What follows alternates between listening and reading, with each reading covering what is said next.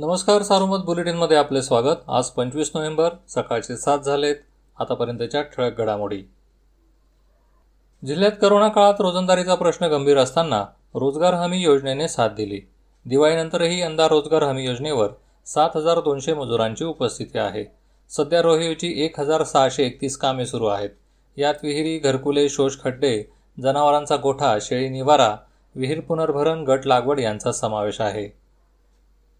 संगमनेर तालुक्यातील शिबलापूर येथे वडलोपार्जित जमिनीवरून नातलग असणाऱ्या महिलांसह दोन गटात तुंबळ हाणामारी झाली.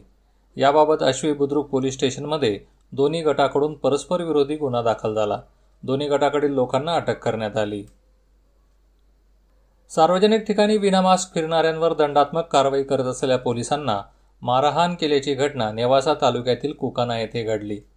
एकावर सरकारी कामात अडथळा आणल्याचा तसेच मारहाणीचा गुन्हा दाखल करण्यात आला.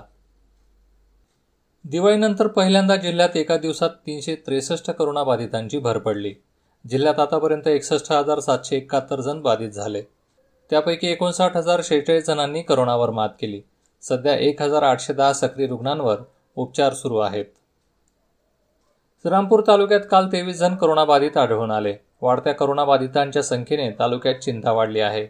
माळेवाडीत दहा करोनाबाधित रुग्ण आढळल्याने तीन दिवस गाव बंद ठेवण्याचा निर्णय घेण्यात आला.